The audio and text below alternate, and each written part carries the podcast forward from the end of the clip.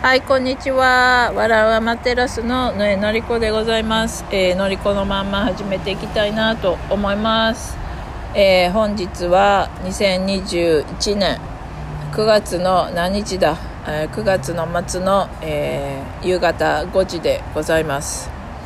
3時、サンディエゴからお届けしております。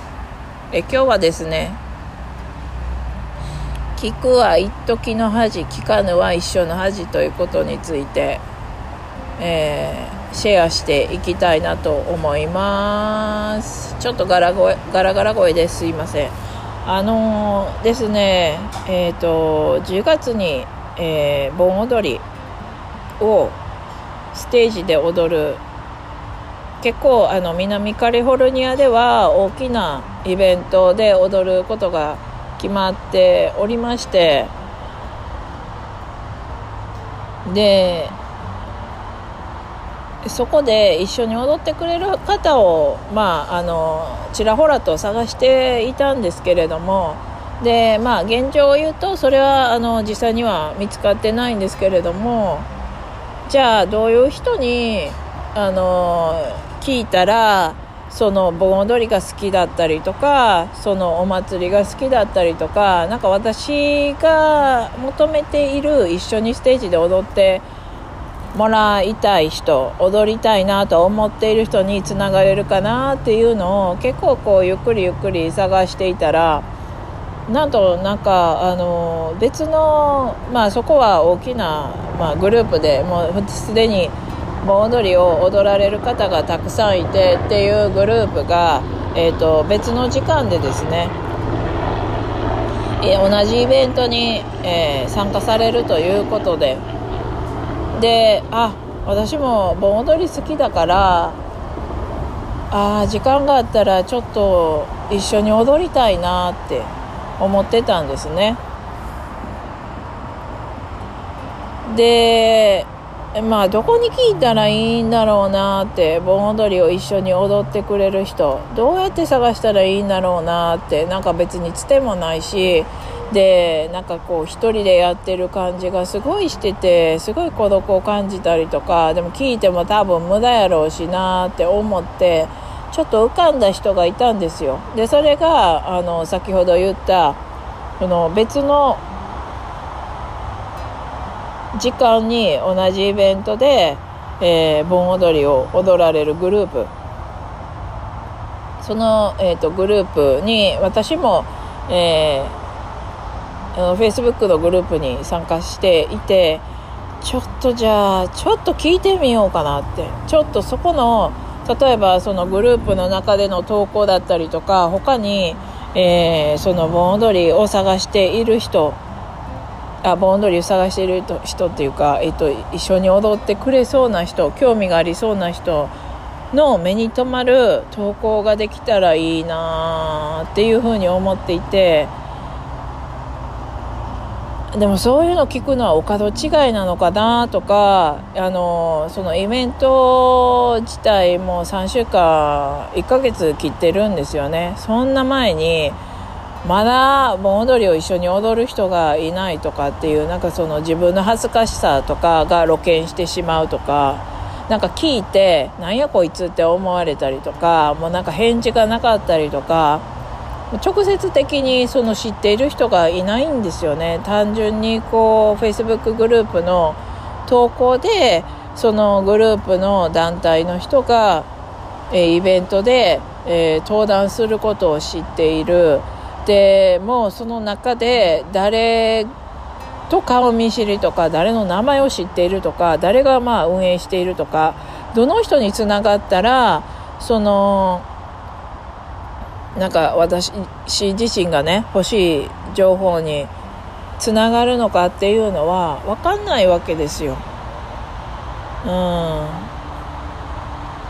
ん、でもとりあえず聞かないと動けないので動けないというかじゃあその道は無理なんだなっていうのもわからない。もしかしたらそれが可能性がいやここ自分のここの投稿はできないけれども、えー、他のこここの人に当たってみたらいいよとか、えーと、この投稿、えーと、こここのページでだったらシェアできるかもしれないよとかなんか新しい情報につながるかもしれない、うん。えー、でもただだからだから聞くのってすごい怖いんですよね。でなんで怖いかって言ったらなんか自分があの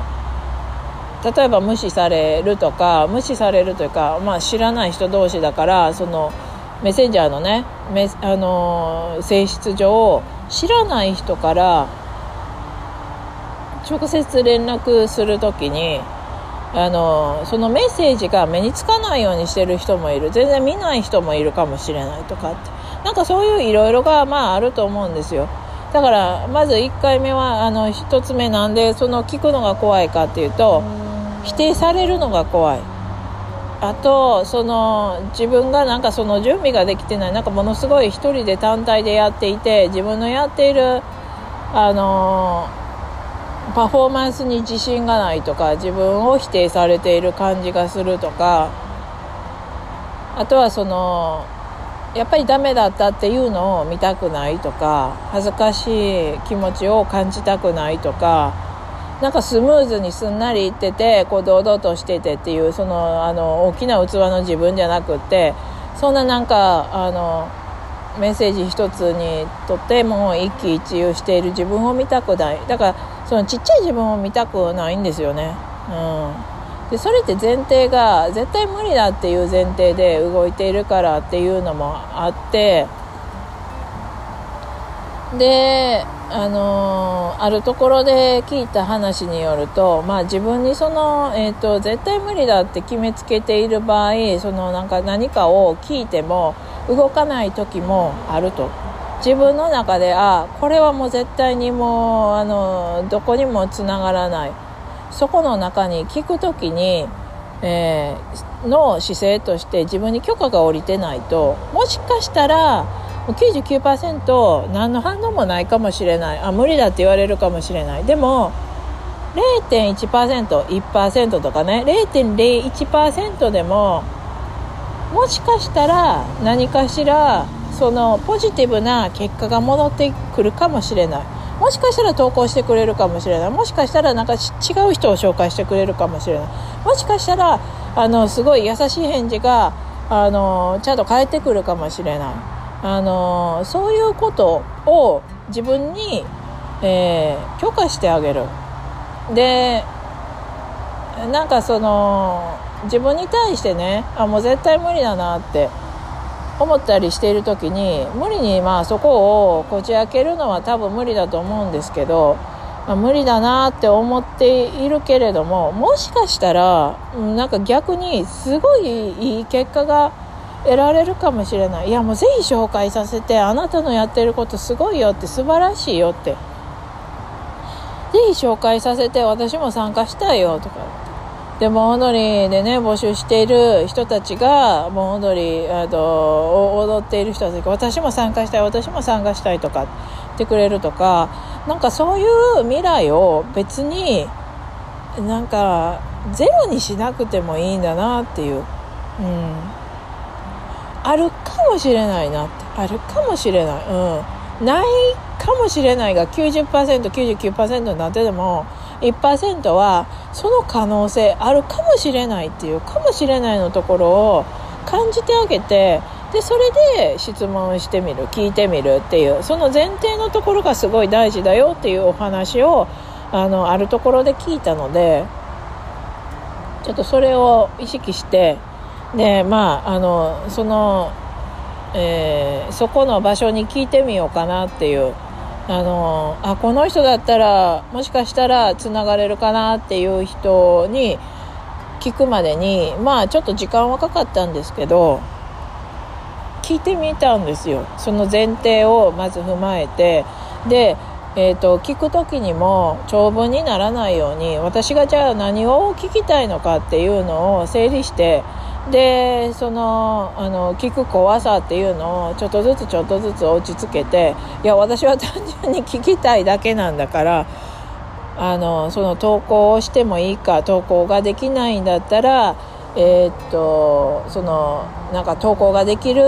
場所を知りませんかとか投稿そのなんかつながれるような人を知ってたら教えてくださいとかっていうそういうものすごい簡単な質問に落とし込むまでにまあちょっと頭の中のごちゃごちゃがあったんですよね。頭の中をちょっと整理してもうほんと3行とか4行ぐらいの読んでサクッと読めるような文章にしてっていうところまではまあ、なんか自分の不安だったりとか怖さだったりとかなんか結局あの小さい自分を見たくないっていうそのこあの恥ずかしさだったりとかなんかそういう感情を味わったりとかしてああでも無理かもしれないけれども可能性はあるかもしれないって思った時点ですんなり遅れたんですよ。でもなんかもう送ったら送ったでまだドキドキするんですよね返事がなかったら返事がないでドキドキするしそしたら返事が返ってきて すごい優しい返事で丁寧な返事であのー、見てみますとやってみますとトライしてみるっていう風に返事をくださってももしかしたら無理かもしれないけどちょっとやってみるねみたいなすごくあのでなんか見てても優しそうだなっていうあすごい丁寧なあちゃんと読んでくださって多分その貼ってある私の、えっと、シェアをしてほしいっていう投稿盆踊りの、えっと、一緒にステージで踊る人を探していますっていう投稿をちゃんと見てくださったんだなってすごいわかるあのメッセージが戻ってきてでそれもやっぱりねなんかあのそのここ怖いんですよね見るのがね。あもしかしてもし断られたらどうしようとかもしなんかあの書いてあること質問があってそれに答えられなかったらどうしようとか。なんかやっぱりちっちゃい器の自分をその一喜一憂してる自分を見るのが怖くてっていうのがまあありましてでもでもなんかずっとやっぱりあメッセージくれてあるなでもちょっと今見る勇気がないなとか思ってじーっとして別のなんかね YouTube とか見てたりとかしてたんですけど気になってあもうもう大丈夫かなって見れるかなって自分の気持ちがちょっとだけ落ち着いた時に見たらなんかあったかいメールが来てましてでそれからちょっとやり取りをしてありがとうございましたっていう風に、うん、連絡をしてでそしたらねあのー、なんかまあこれもまあ私の怖さなんですけど違うかったらどうしようっていう。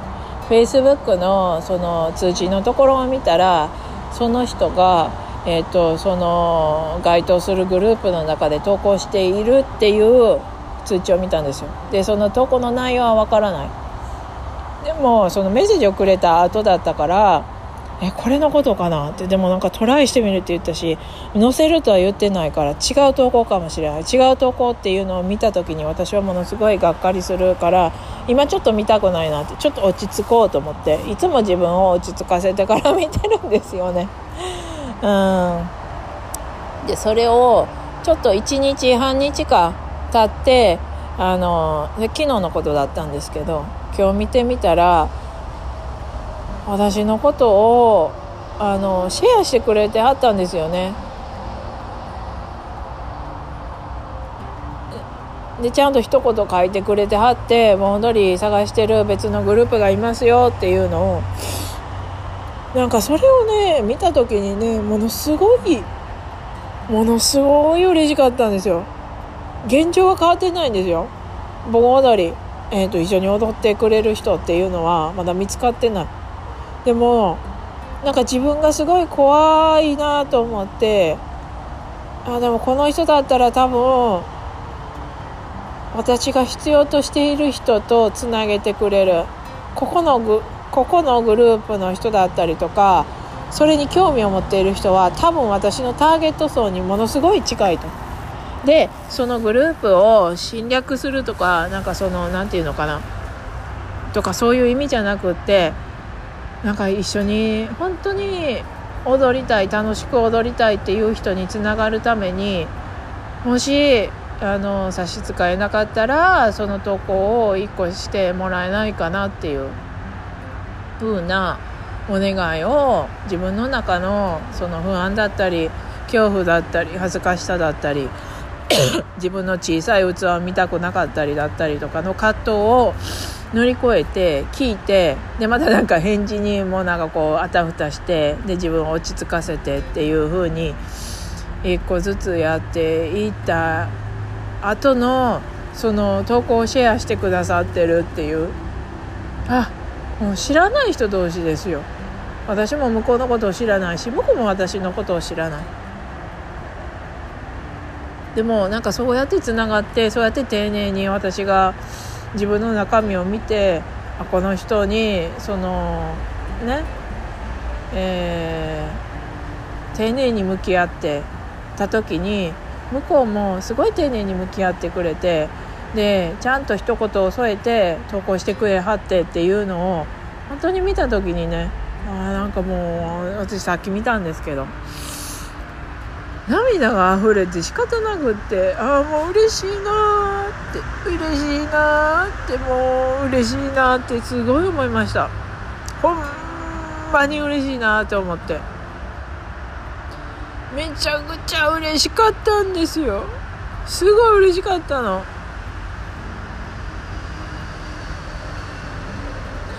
だからやっぱり最初の勇気ってすごいいるんですよね。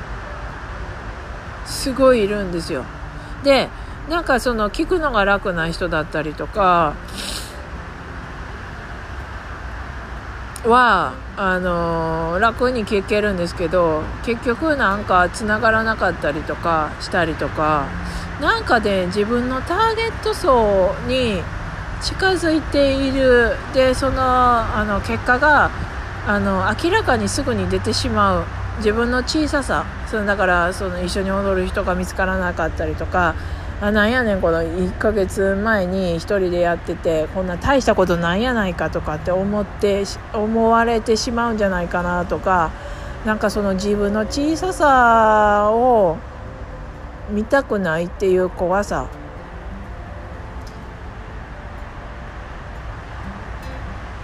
あると思うんですよね。でもその反面その怖さが出る時って多分自分の理想にものすごい近づいているところがあると思うんですよ。